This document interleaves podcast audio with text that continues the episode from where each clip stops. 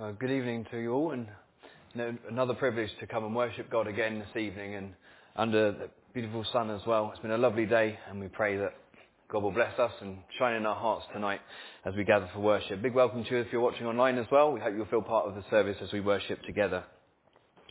Well, as we begin our worship, I just want to read uh, a few verses, of the second half of Psalm 24, to remind ourselves of who we are worshipping tonight.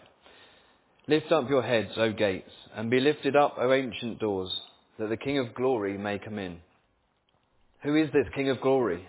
The Lord, strong and mighty, the Lord, mighty in battle. Lift up your heads, O gates, and lift them up, O ancient doors, that the King of glory may come in.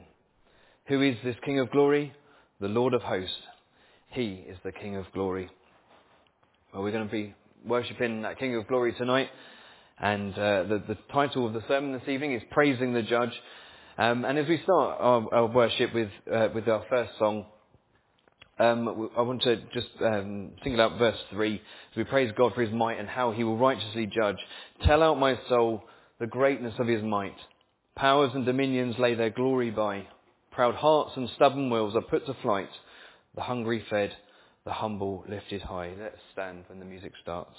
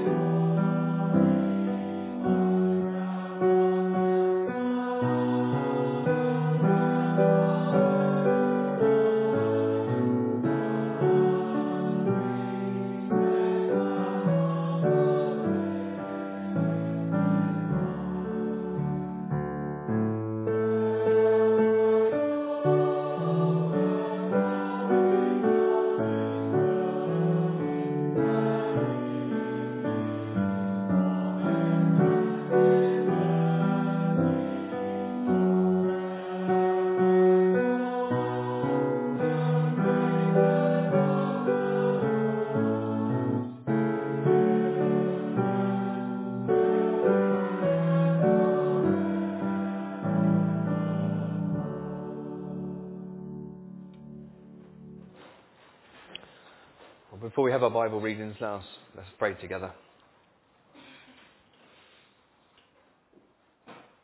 Almighty God, our Heavenly Father, as we um, come to worship this evening, we come, Lord, thankful for all of your mercies, all of your blessings through yet another day. We thank you, Lord, that uh, your goodness is just untold. We cannot keep up with the number of blessings that we receive. We thank you, Lord, that you are so mindful of us when we can be so forgetful of you. But as we come to worship tonight, we pray, Lord, for hearts and minds that are focused on Jesus. We pray, Lord, that we will give our all in our worship of you. May tonight not just be about what we receive for our souls, but what we give in our worship. And we pray, Lord, that you will give us true fire for Jesus. Lord, a true hunger after your word, an appetite to know more about you. And we pray that by your mercy, you will, get, you will uh, bring us your spirit and that we will learn more about you, know more of ourselves, and uh, Lord, we might be able to worship together. And as we were reminded this morning, Lord, we thank you that our identity is not, is not in uh, who we are, what we own, but Lord, we thank you that it is only through what you have done for us. And uh, Lord, we, we praise you for the great mercy in condescending to this sinful earth, leaving the riches and glories of heaven to come down for people like us here gathered tonight. But we thank you that, that, it, that Jesus' obedience, the love of God the Father, in, in arranging for that, for hap- uh, that to happen for us, so that through it we might have salvation. And Lord, we realize there is salvation through no other. And so, Lord, we bring our thanks to you this evening. We pray, Lord, then for a focused heart and mind. We pray for that we'll be, our minds will be free from all distractions and worries, as just for this, even just for this hour of worship, that Lord, we might be able to see no man save Jesus only. So come make one in our presence now, we pray. In Jesus' name, Amen.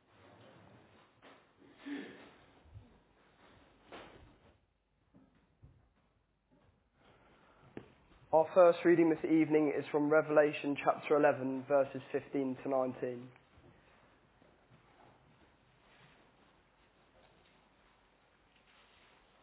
Then the seventh angel blew his trumpet, and there were loud voices in heaven, saying, The kingdom of the world has become the kingdom of the Lord and of his Christ, and he shall reign for ever and ever.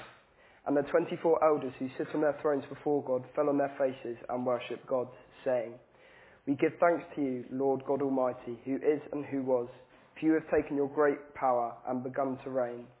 The nations raged, but your wrath came, and the time for the dead to be judged, and for rewarding your servants, the prophets and saints, and those who fear your name, both small and great, and for destroying the destroyers of the earth. Then God's temple in heaven was opened, and the ark of his covenant was seen within his temple. There were flashes of lightning, rumblings, peals of thunder, an earthquake, and heavy hail. Our second reading is Revelation chapter 15, verses 1 to 4. And then I saw another sign in heaven, great and amazing, seven angels with seven plagues, which are the last, for with them the wrath of God is finished. And I saw what appeared to be a sea of glass mingled with fire, and also those who had conquered the beast and its image and the number of its name standing beside the sea of glass with its harps of God in their hands and they sing the song of Moses, the servant of God, and the song of the Lamb, saying, Great and amazing are your deeds, O Lord God the Almighty. Just and true your ways, O King of the nations. Who will not fear, O Lord, and glorify your name? For you alone are holy. All nations will come and worship you, for your righteous acts have been revealed.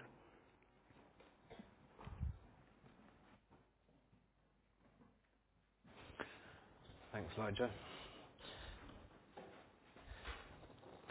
We've got uh, two songs to sing now, back to back. Uh, two great hymns that uh, fit nicely in with our theme this evening. And uh, the first is Ascribe Greatness to Our God, the Rock. And uh, it goes on to say, His work is perfect and all His ways are just. So we're going to sing that through the same verse through a couple of times, and then we're going to sing Jesus is Lord. Um, and a little one for you guys that were on camp. Um, we spoke about Jesus returning, and verse 4 says, Jesus is Lord, a shout of joy, a cry of anguish as he returns and every knee bows low. Then every eye and heart will see his glory. The judge of all will take his children home. So let's stand to sing these two songs together.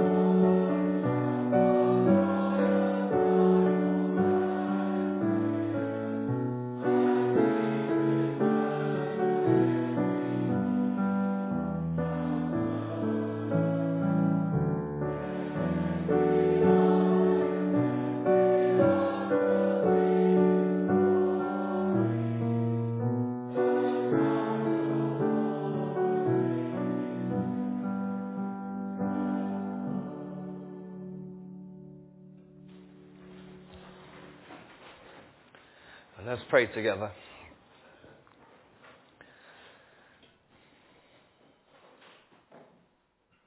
Now, God, we thank you so much, Lord, as we come into your presence, that you are ready to hear and answer our prayers.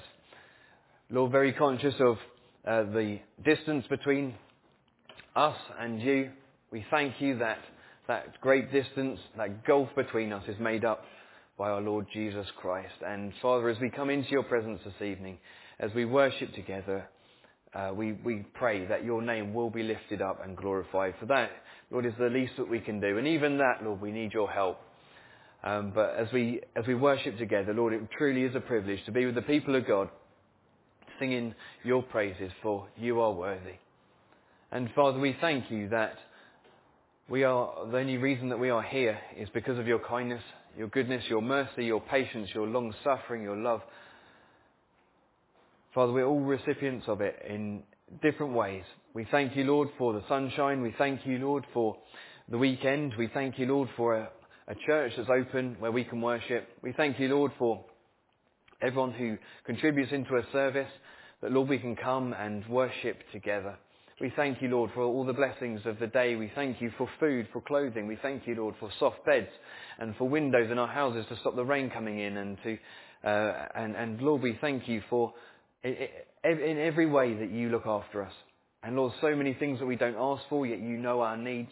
And Lord, as your word says, before they call, I shall answer. And Father, we praise you for who you are. And Lord, we are sorry that we cannot be exactly what you have asked us to be. Lord, we are aware of our own shortcomings. We are aware, Lord, that we haven't lived the lives that you've commanded us to. That, Lord, every day we fall short of your law. But we thank you, Lord, it's not about us. We thank you, Lord, that our hope rests only on Jesus and his death on the cross. We thank you, Lord, for the way that you have provided and that the only way that you, uh, the only way that could be uh, provided for. And, and, Lord, who else would give up their life on a, on, on a cross for sinners? And Lord, who would be so perfect to do so anyway? And so, Father, we thank you that by your mercy, your goodness, that you are in the business of saving sinners those who are completely contradictory to yourself, and yet, Lord, it, we, are your, we are your choice, and it's such a great blessing. And as James spoke this morning, Lord, our, our purpose of life is that we are called by God, and what joy that brings us. Lord, it gives us a whole different perspective of, of the way that we live our lives. We can easily get caught up in the detail, the day to day, even the things, Lord, the gifts that you've given us can become a distraction.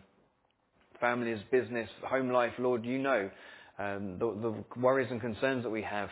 Um, and Lord, you also know the good things in our life that we have that also become a distraction. And we pray, Father, that our eyes will be only upon you. We pray that our, we will be very um, blinkered in that way, that Lord, we only want to serve you. And we pray, Lord, that as we go through a busy week, that we won't just get lost in the tasks that we're doing, but that we might be able to step back and remember that great truth that we are called by you and that is our purpose. And Father, so we pray that even in those, in the things that we're doing, to give our all, no matter whether it's a big task or a seemingly small task, we pray that we will do our best for you as unto the Lord and do it with a full heart. And Father, as we look back over the last few weeks, how so many uh, have proved your goodness um, in so many different ways. And Lord, we want to once again give thanks for the way that you have blessed the events of the summer and the way that your hand has been upon us in different ways. We've proved your goodness. And even in the hard times, Lord, you were there, and that was what made it so special. We thank you, Lord, for all of your kindness um, to us as a church, and for um, we pray then, Lord, that you will bless our efforts. Lord, we can sow and we can uh, and we can water, but God gives the increase. And we pray that we might see great increase over the coming months and years. And we ask, Lord, that the things that have been attended to will not be easily plucked away, not strangled by the cares and worries of life, but that might grow on to produce a lot of fruit. Father, we thank you that we can come week to week into this place to worship you. I pray that it will never be something we take for granted. And Lord, when, while thinking in that way, we think of our brothers and sisters all around the world who are persecuted for your name's sake. Yet, Lord, they keep going and how much they prove your goodness. And so we pray for the persecuted church tonight, Lord, that you will be strengthening their faith still and that, Lord, you will help them to persevere in the face of great adversity and difficulty. We pray that Father, you will be glorified through them, and you will give them the courage and the strength to keep on going. It seems easy for us to say, sat here in the southeast of England in um, relative ease, and uh, but Lord, we pray that you will strengthen their faith, that you will bless them, and that Lord, we would never wish persecution upon ourselves, but Lord, we pray that our strength will be, our, our faith will be strengthened, and that Lord, you will work in our lives in and use us, Lord, for your glory. We don't want to live a life, Lord, where we've just taken it easy and never put our back out for you. I pray, Lord, you'll give us a desire in our heart to keep on serving you um, fully and, and to be totally committed to um, the spread of the gospel. Help each of us, Lord, in our own little way. Maybe we feel that we can't offer much in terms of evangelism, but Lord, we all meet with people from time to time. We are all, our, our lives are all lived uh, in, in public, and we pray that we will represent you well. We pray, Lord, that you will give us um, wisdom and, um, and, uh, care in the way that we behave and speak. Lord, you know that we are prone to make in many errors, but we pray that you will help us to grow in, in grace and in the knowledge of the Lord Jesus Christ. Help us to live, live a life that is uh, befitting of someone that calls themselves a Christian. So, Father, we pray then for opportunities for the gospel to spread further. We pray for this town. Lord, we love this town and we want to see more and more people coming to know you. Lord, we rub shoulders with people in this town every day, um, whether, whether at work or school or uh, in the shops. Lord, you know. Um, and we pray that for opportunities to um, get alongside these people, to encourage people, we pray, Lord, that um, our lives on display may be enough to see Jesus Christ. So, Father, as we worship then tonight, we pray for uh, we pray for John as he comes to speak and opens this great um, truth to us, Lord, quite a, a, big and heavy subject. Help us to take it in. And Lord, we pray, Lord, it will do us each good and it will give us food for thought, things to keep us going throughout the week. Father, we praise you for who you are. And um, Lord, we, we sometimes perhaps we, we, as, uh, we, we can forget just how just you are as well as loving. We pray, Lord, that you will uh, you will have your way, that we will be mindful of who you are and the way that you deal fairly and justly with everyone. And we pray, Lord, that when the great day comes that you call us home or you come back again, that we will indeed be home and that, Lord, our sins will have been paid for, that when, our, uh, when the judgment comes upon us, that you will see no one but Jesus. I pray, Lord, that each one of us here tonight won't go away uh, without something to think about. I pray, Lord, that each one of us here tonight will be found in that great day, clothed in the robe of righteousness of Jesus Christ, so that we have a, a place in heaven for each one of us. Lord, I pray that even now you are preparing a seat in heaven for each of us, that we might be with you, that we might sing your praises forever and ever. And Lord, I pray that as we go through our lives, that we will have heaven more on our mind, that we will live, uh, we will live as if we are just journeying and not home now. So Father, bless us, we pray, and uh, as we as we as we look at this passage together and as John guides us through it, give him the, the words and the wisdom that he needs. And Lord, we pray for a soft and ready heart to receive what's being said by you. So, Father, bless us now, we pray. In Jesus' name, Amen. We have uh, one more reading before we sing our next hymn, and that is in Revelation chapter 19. And we just read the first six verses.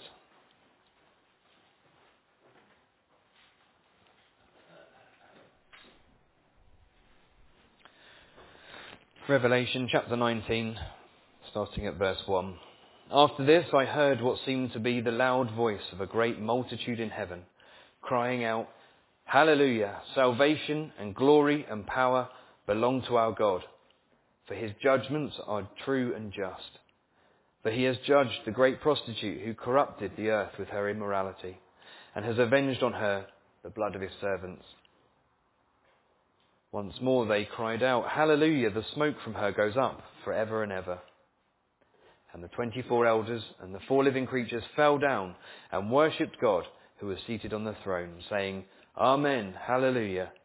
And from the throne came a voice saying, Praise our God, all you his servants, you who fear him, small and great. Then I heard what seemed to be the voice of a great multitude, like the roar of many waters and like the sound of mighty peals of thunder, crying out, Hallelujah, for the Lord our God, the Almighty, reigns. Well, before John comes to speak to us on, uh, on, on, our topic tonight, we're going, to, we're going to sing our fourth hymn, and that is, Oh, to see the dawn. I'm just going to read the chorus. This, the power of the cross. Christ became sin for us took the blame, bore the wrath. We stand forgiven at the cross. Let's stand and sing.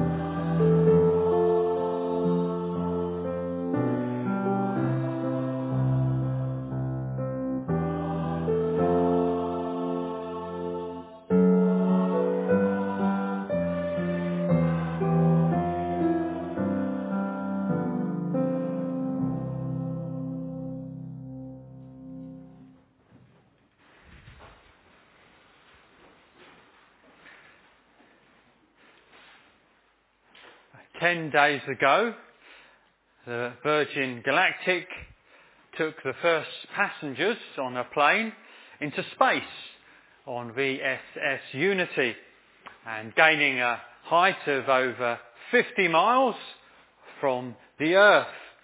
And one of the select passengers, an 80-year-old uh, British ex-Olympian, said of the experience, the most impressive thing was looking at Earth from space.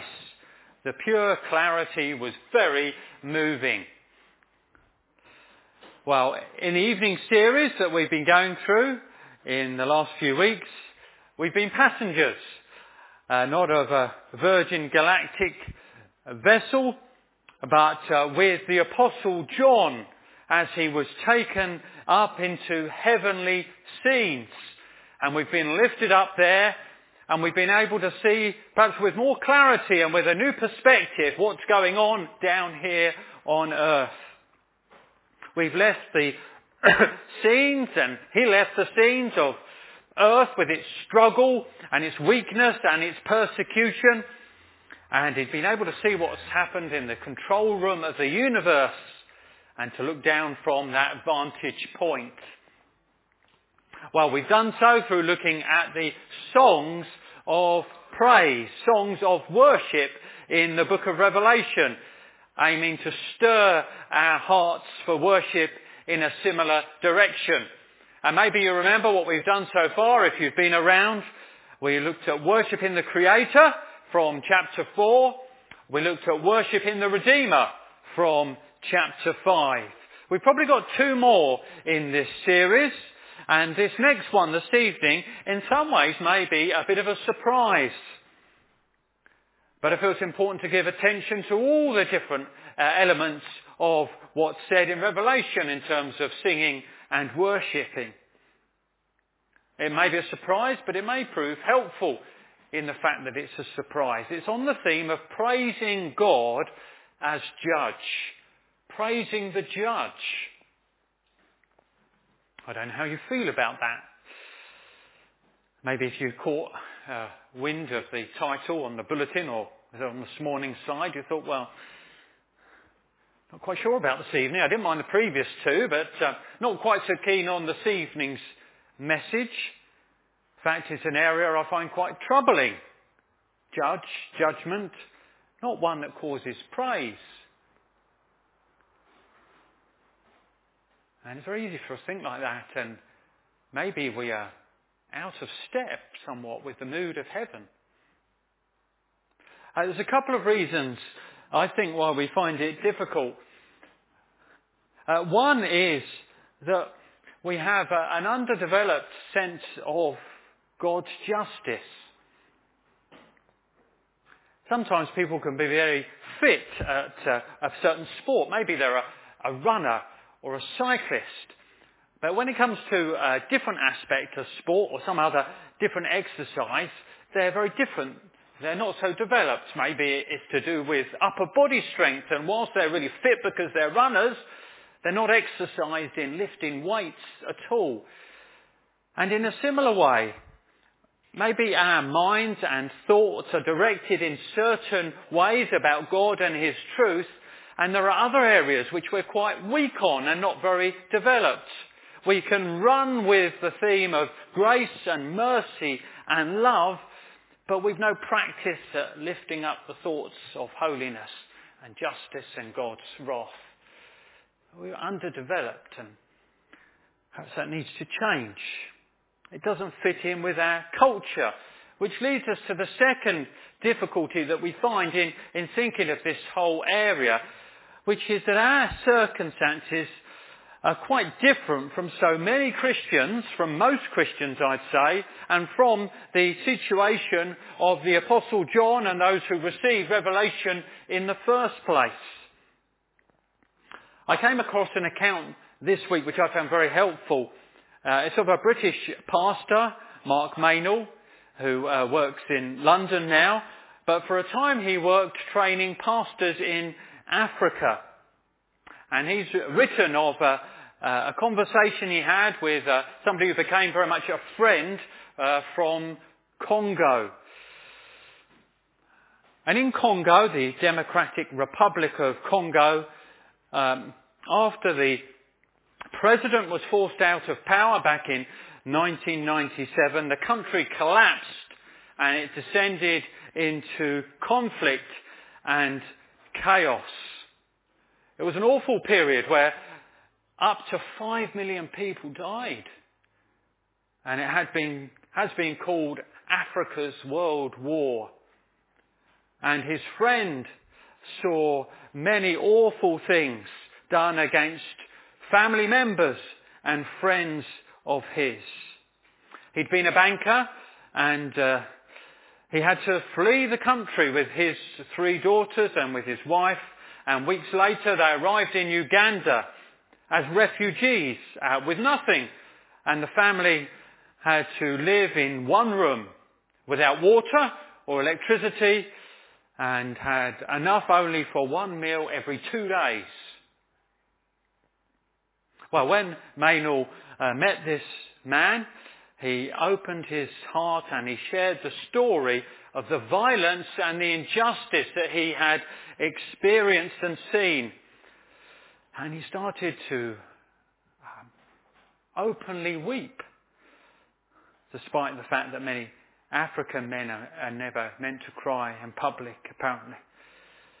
Then he said these sobering words, You know, Mark, I could never believe the gospel if it were not for the judgment of God.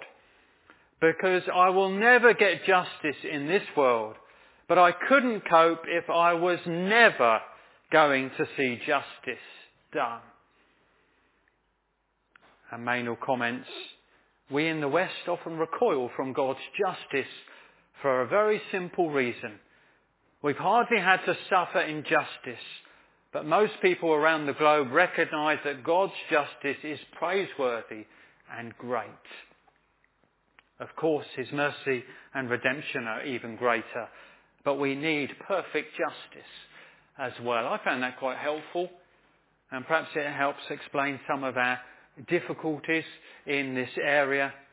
We had a, a stronger awareness of suffering and injustice I think we would enter into this theme and receive it more readily. Well, this evening we're going to look at the passages um, involved with worship of God in terms of His justice in Revelation, and there are three passages that we're going to look at. I want to take you through them so that we get to what the Bible says, and then at the end I've just got a few questions of reflection which I've felt and maybe you want to think through in response. Our first one is in Revelation 11, so they're the passages that we've had read for us.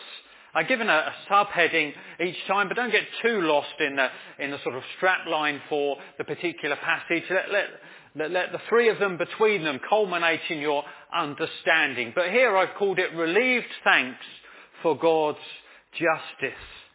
And this occurs at the sound of, in Revelation, the seventh trumpet.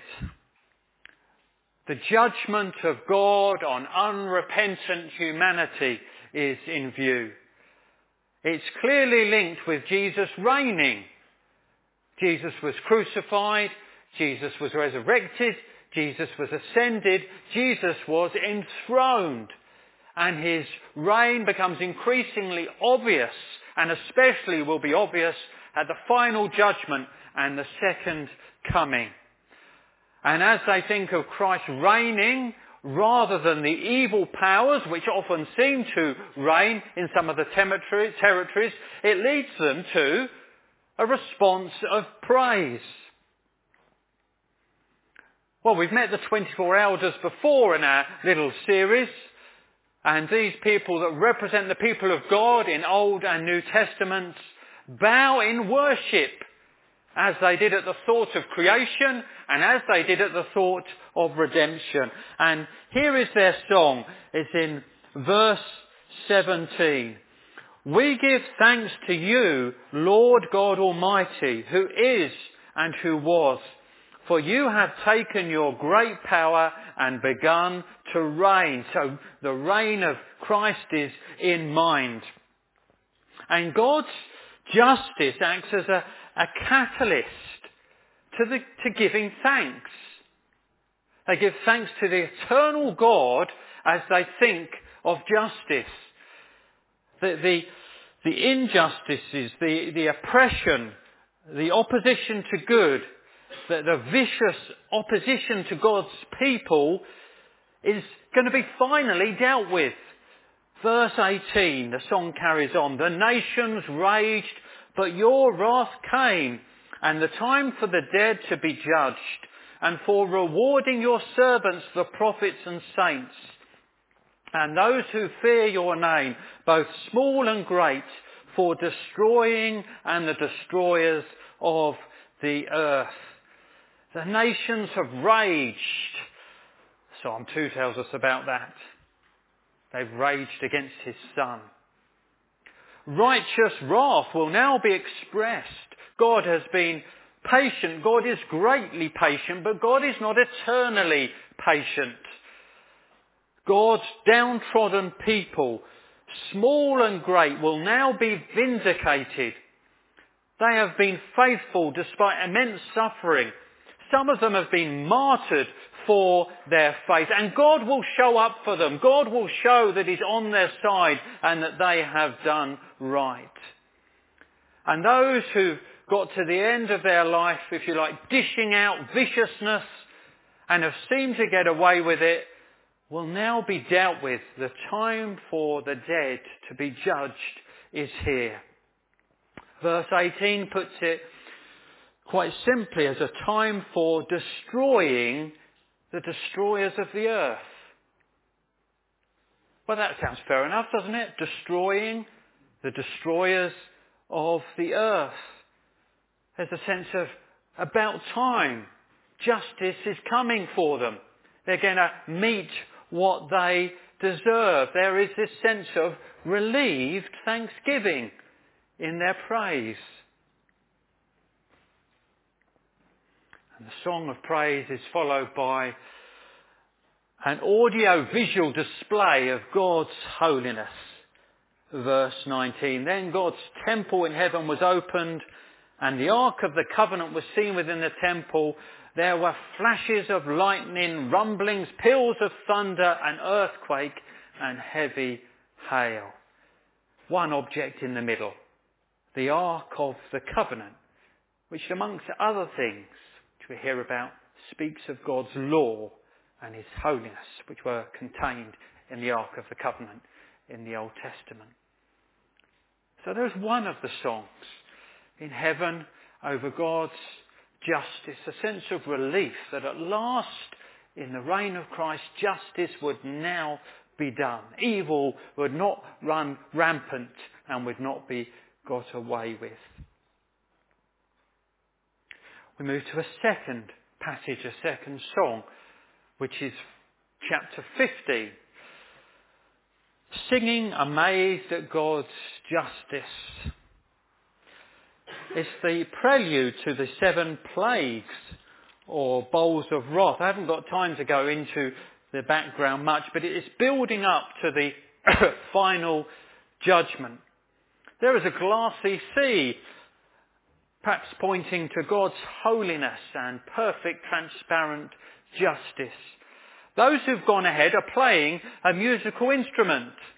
They have harps and a song is going to be sung.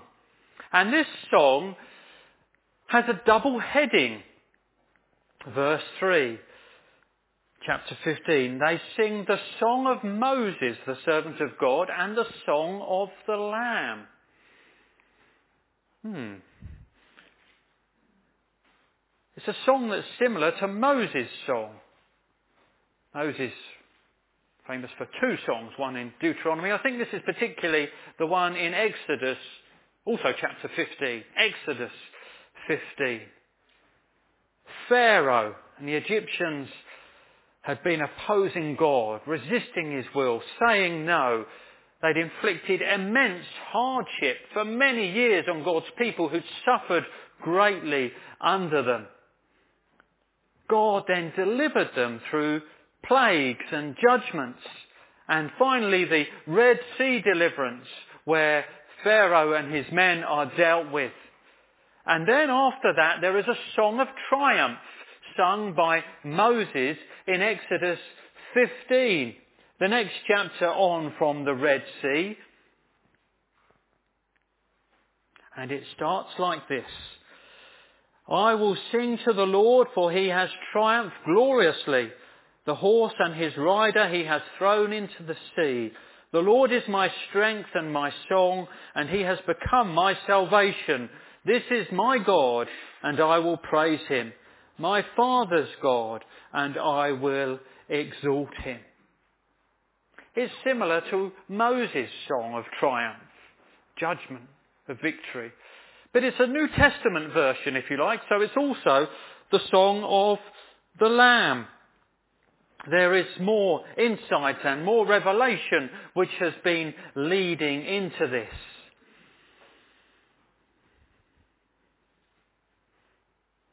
And this song with this sort of double heading focuses on God's justice and righteousness.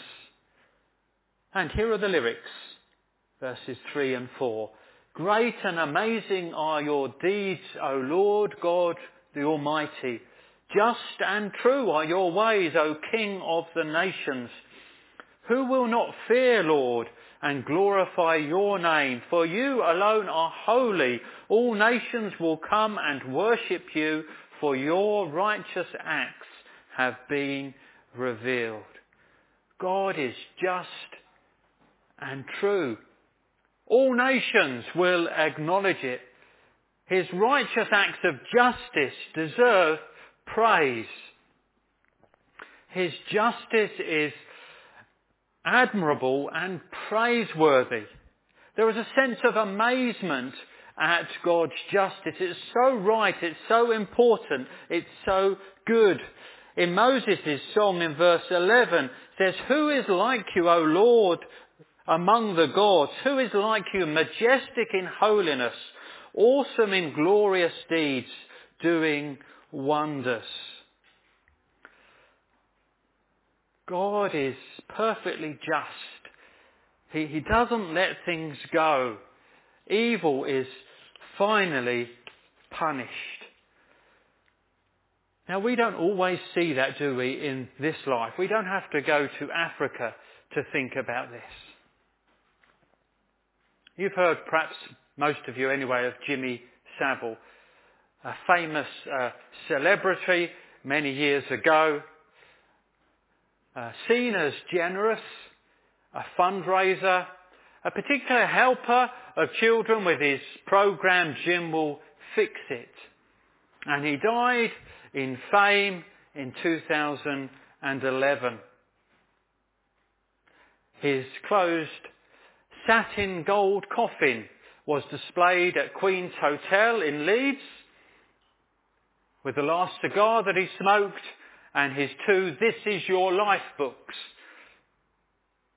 Around 4,000 people paid tribute and visited the coffin on show.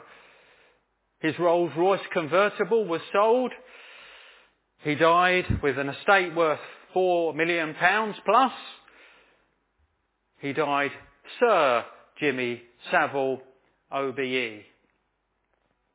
Yet after his death, complaints emerge of sexual allegations, mostly against young people.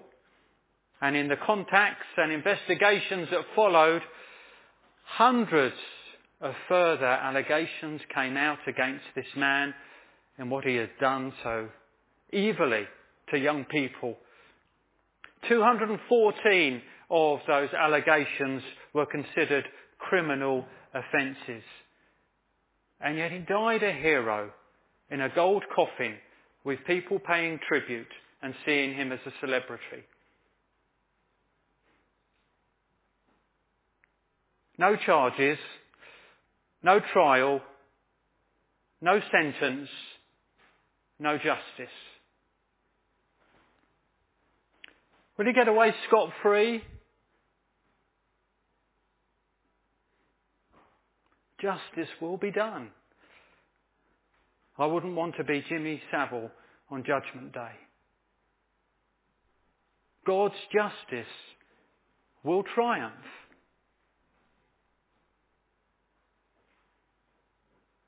And the thought of God's justice being carried out. It's right, isn't it?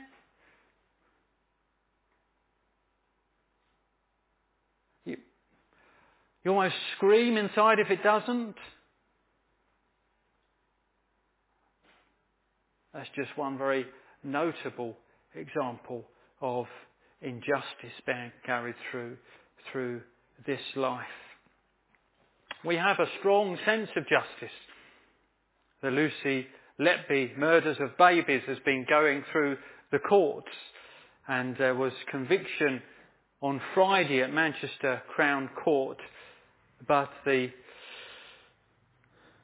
person fighting her case said Whilst Friday marks the conclusion of this trial, it's not the end of our search for answers and our fight for justice.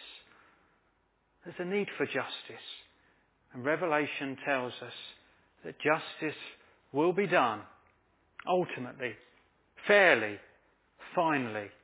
And it's a reason for satisfaction and it's a, a reason for a song of praise according to those who are in heaven. We come to our third passage that was read, Revelation 19. I was going to call it enthusiastic praise for God's justice. I wouldn't fit on the line, so I've got hearty praise for God's justice. We may well turn to Revelation 19 uh, next week for our final song in the middle section of the chapter. There are themes of judgment uh, around these chapters. The next chapter, chapter 20, will include the great white throne of judgment. The chapter before, chapter 18, has involved the destruction of Babylon, the prostitute, which is typical, a symbol in Revelation of ungodliness and greed and all the immorality in the world organized and against God, luring people away from worshipping the true God to things which are wrong and damaging and greedy and immoral. And in chapter 18, Babylon is fallen. And there is a, a reason for relief and joy for God's persecuted people on hearing it. Verse 20 of chapter 18, rejoice over her, O heavens, and you saints and apostles and prophets, for God has given judgment for you against her. And then we come to the song that we're focusing on, this third song in chapter 19, verses 1 to 5. And again, the volume is up. And again, the numbers are vast. Verse 1, after this I heard what seemed to be the loud voice of a great multitude in heaven crying out. What's the reason for praise? Well, verse 2, there is salvation, there is God's power, there is God's glory.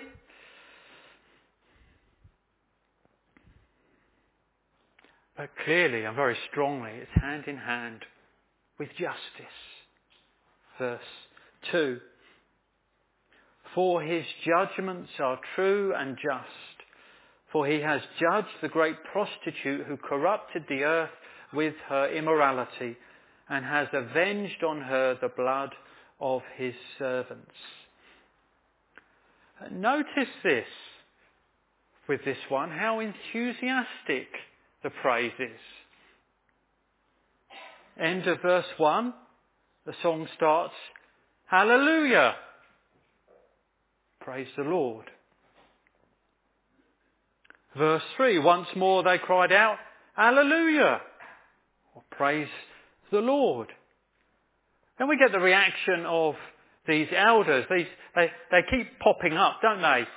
Or more to the point, they keep bowing down. And do they agree with what's being said? Well, verse 4, the 24 elders and the four living creatures fell down and worshipped God who was seated on the throne saying, Amen and Alleluia. So be it. This is right. I affirm. I agree. Certainly, definitely. Praise God. And then in verse 5 there's further endorsement as there's a, a voice from the throne area, perhaps an angel. Praise our God, all you servants, you who fear him, small and great. And you have there, don't you, enthusiastic, heartfelt praise for God's justice. You see, we couldn't really have done a series, could we, on Revelation songs and missed these three out, could we? It wouldn't really have been right. We'd have been missing something. We'd have been slightly warped as a result. You've got these three clear songs of God's justice in heaven.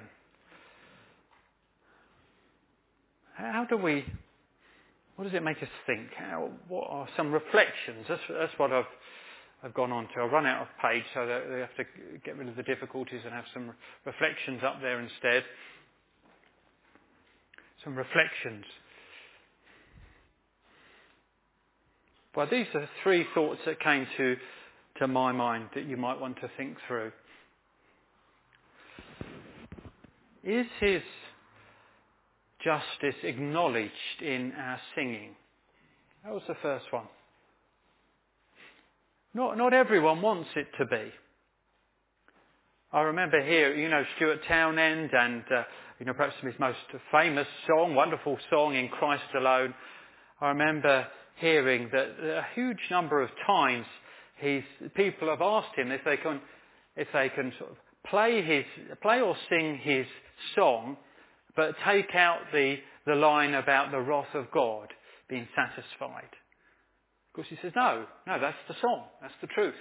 You have to have it. It is. But they don't want wrath, justice, God's holiness in the song. I remember reading uh, an article in Evangelicals Now, must have been now about um, seven years ago. It was by Richard Simpkin, who's the Director of Music at St Helen's Church, Bishopsgate, in London. And he was calling for songs which dealt more with the judgment of God. And he was encouraging writers to write appropriate songs which included reference to the judgment of God.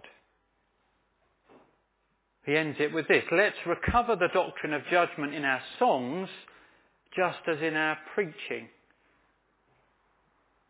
Well, that made me think at the time and sort of lingered as a thought.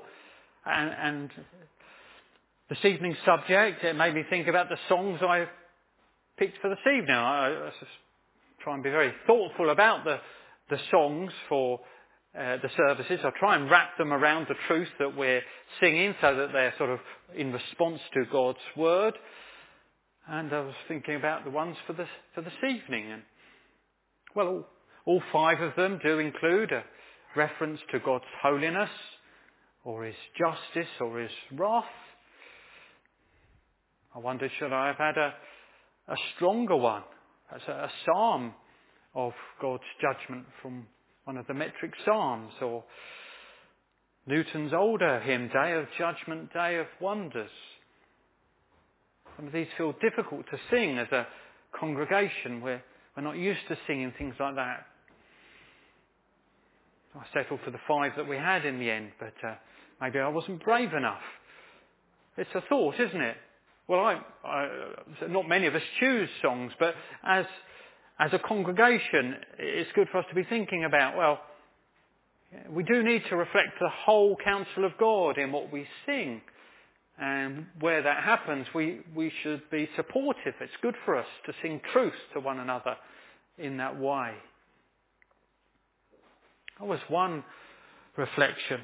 Uh, second reflection was this, do we feel a sense of praise for God's justice ourselves? Do we, do we feel it? Yeah, never mind what we're sing now, come inside our attitude. Do we feel a sense of praise for God's justice? Is it just a frightening topic that we avoid? in um, looking for this evening, in the last couple of days, I, I often look at other uh, sermons that are on the passage that I'm speaking from. I, I, do that hopefully after I'm a good way into preparation and I've got a, a sort of clear route through myself, I find it helpful then to, to listen to one or two others. There's not always sermons on the, the passages. It was a bit like that this time, but there was a, a sermon title which struck me on uh, Revelation 19 by one person. It was called this, Praising God for Hell. Praising God for Hell. Well, you can see it's a very striking title, isn't it? As I, I listened to some of it, and there's a lot of good that was in it. There's a Welshman preaching. He was preaching on some of the verses we've got here, and, and some other verses too. Praising God for hell. What, what do you think of that? Should should is there any element of praising God that should come to our mind when we think of, of hell?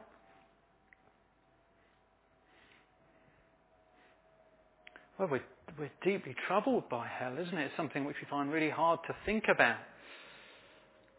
And we feel um, sadness and pain, almost unthinkably so, when we think of it, individuals. And, and, that's right, that's like God who says he takes no pleasure in the death of the wicked, but wants them all to turn in repentance. It's like Jesus who uh, wept over Jerusalem, longing for them to turn in repentance. So that, that, that's quite right, and, and, and we should feel that sense of sensitivity and trouble and compassion and concern. Yet as we think of it as a place of justice, perhaps more generally, as a place where the devil is dealt with and where evil is dealt with, a place of the final balancing of the books, where, where injustices are confronted and ungodliness and, and evil and unfaithfulness and viciousness. Is there a sense of, I'm reflecting, I'm posing the question. Yeah, that, there's something about this. God's execution of judgment which is, is good and right. And we, the saints in heaven are clear on it. We can see that in Revelation 19. Um, you know, perhaps we need to wait until we're there to be much clearer, but shouldn't we start to feel something of it as we're um, as we just feel so aware and taken up with God's holiness and justice? that there is a feeling of praise for God's justice. That's a, a second area to think about. And then the third one was this. Do we feel thankful to be safe in Christ? As well as the Jimmy Saviles of this world, the Bible reminds us that we too deserve God's justice. It's not just for those who hit the papers and who make the documentaries.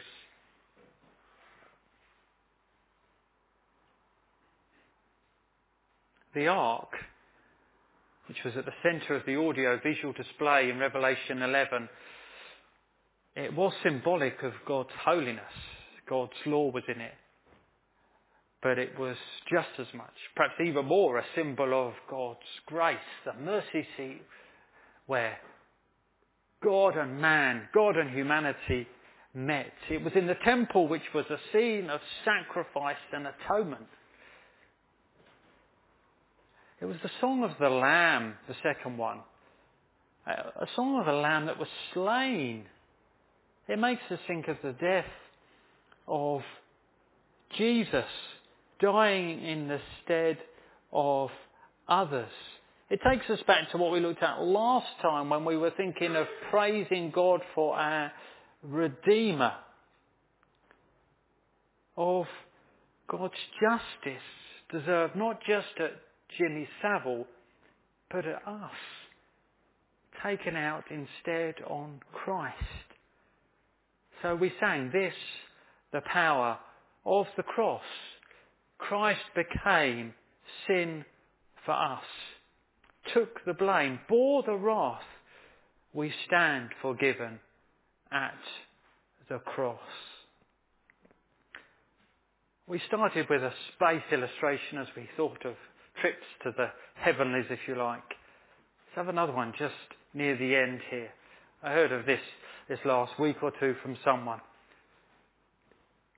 It was about the Apollo missions, but I'm sure it applies to space travel since, but it was given a good few decades ago. And they were talking about the early Apollo missions which went up into outer space and then which started to take people into outer space and bring them back to Earth. And of course when they're re-entering the atmosphere, that is a time of tremendous danger. Normally they would be pulverized in the heat and the pressure of re-entry. But the space vessels, the spaceships, were designed very specially to protect them from that heat and that pressure on re-entry, to, to bear what they couldn't bear, to be protected and taken out on the outside of the spaceship so that those inside come back home, can land and reunite with their family. And they were saying it's like a picture of Christ on the cross. If we're in Him, then the heat, the wrath, the justice of God due on us, which would pulverize us, is taken out on Christ. As on the cross He took the blame, bore the wrath, we stand forgiven at the cross. So that God could be both just and the justifier of those who believe in Jesus. Romans 3:26. Are you in that safety capsule as you approach the day of justice? Is your trust in Jesus who died on the cross for you? If you have, then looking at what we've done this evening and thinking it through, if you do feel an extra sense of relief and thankfulness, I'm safe, surrounded, I'm protected. Something else, someone else has bore instead of me what would come my way. I feel a fresh sense of thankfulness at being safe in Christ. Amazed, yes, at his justice, like the second song, but still very much amazed at his grace. Amazing grace. How sweet the sound that saved a wretch like me. So there is place to reflect, isn't there, on the themes that we've looked at this evening. Revelation on praising the judge. Well, our last song this evening is um, Who Else Commands All the Hosts of Heaven, a song which makes us think of the great holiness of God in His justice, but then also reminds us of God's wonderful love through the cross. Let's stand to sing our last song.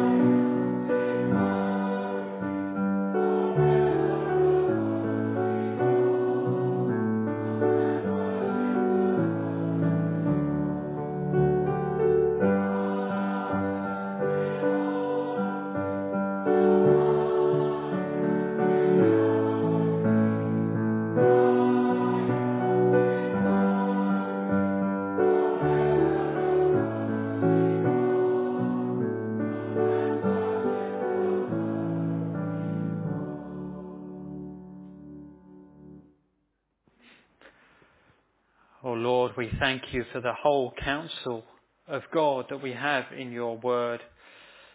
And we want to be taken where it takes us.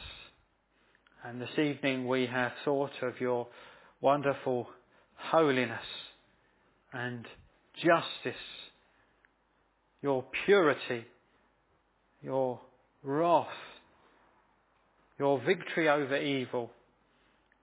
And though there is much we don't understand, as we thought of it, there's much that stirs us to praise that the God that you are, that you do not let injustice reign, that things will be dealt with.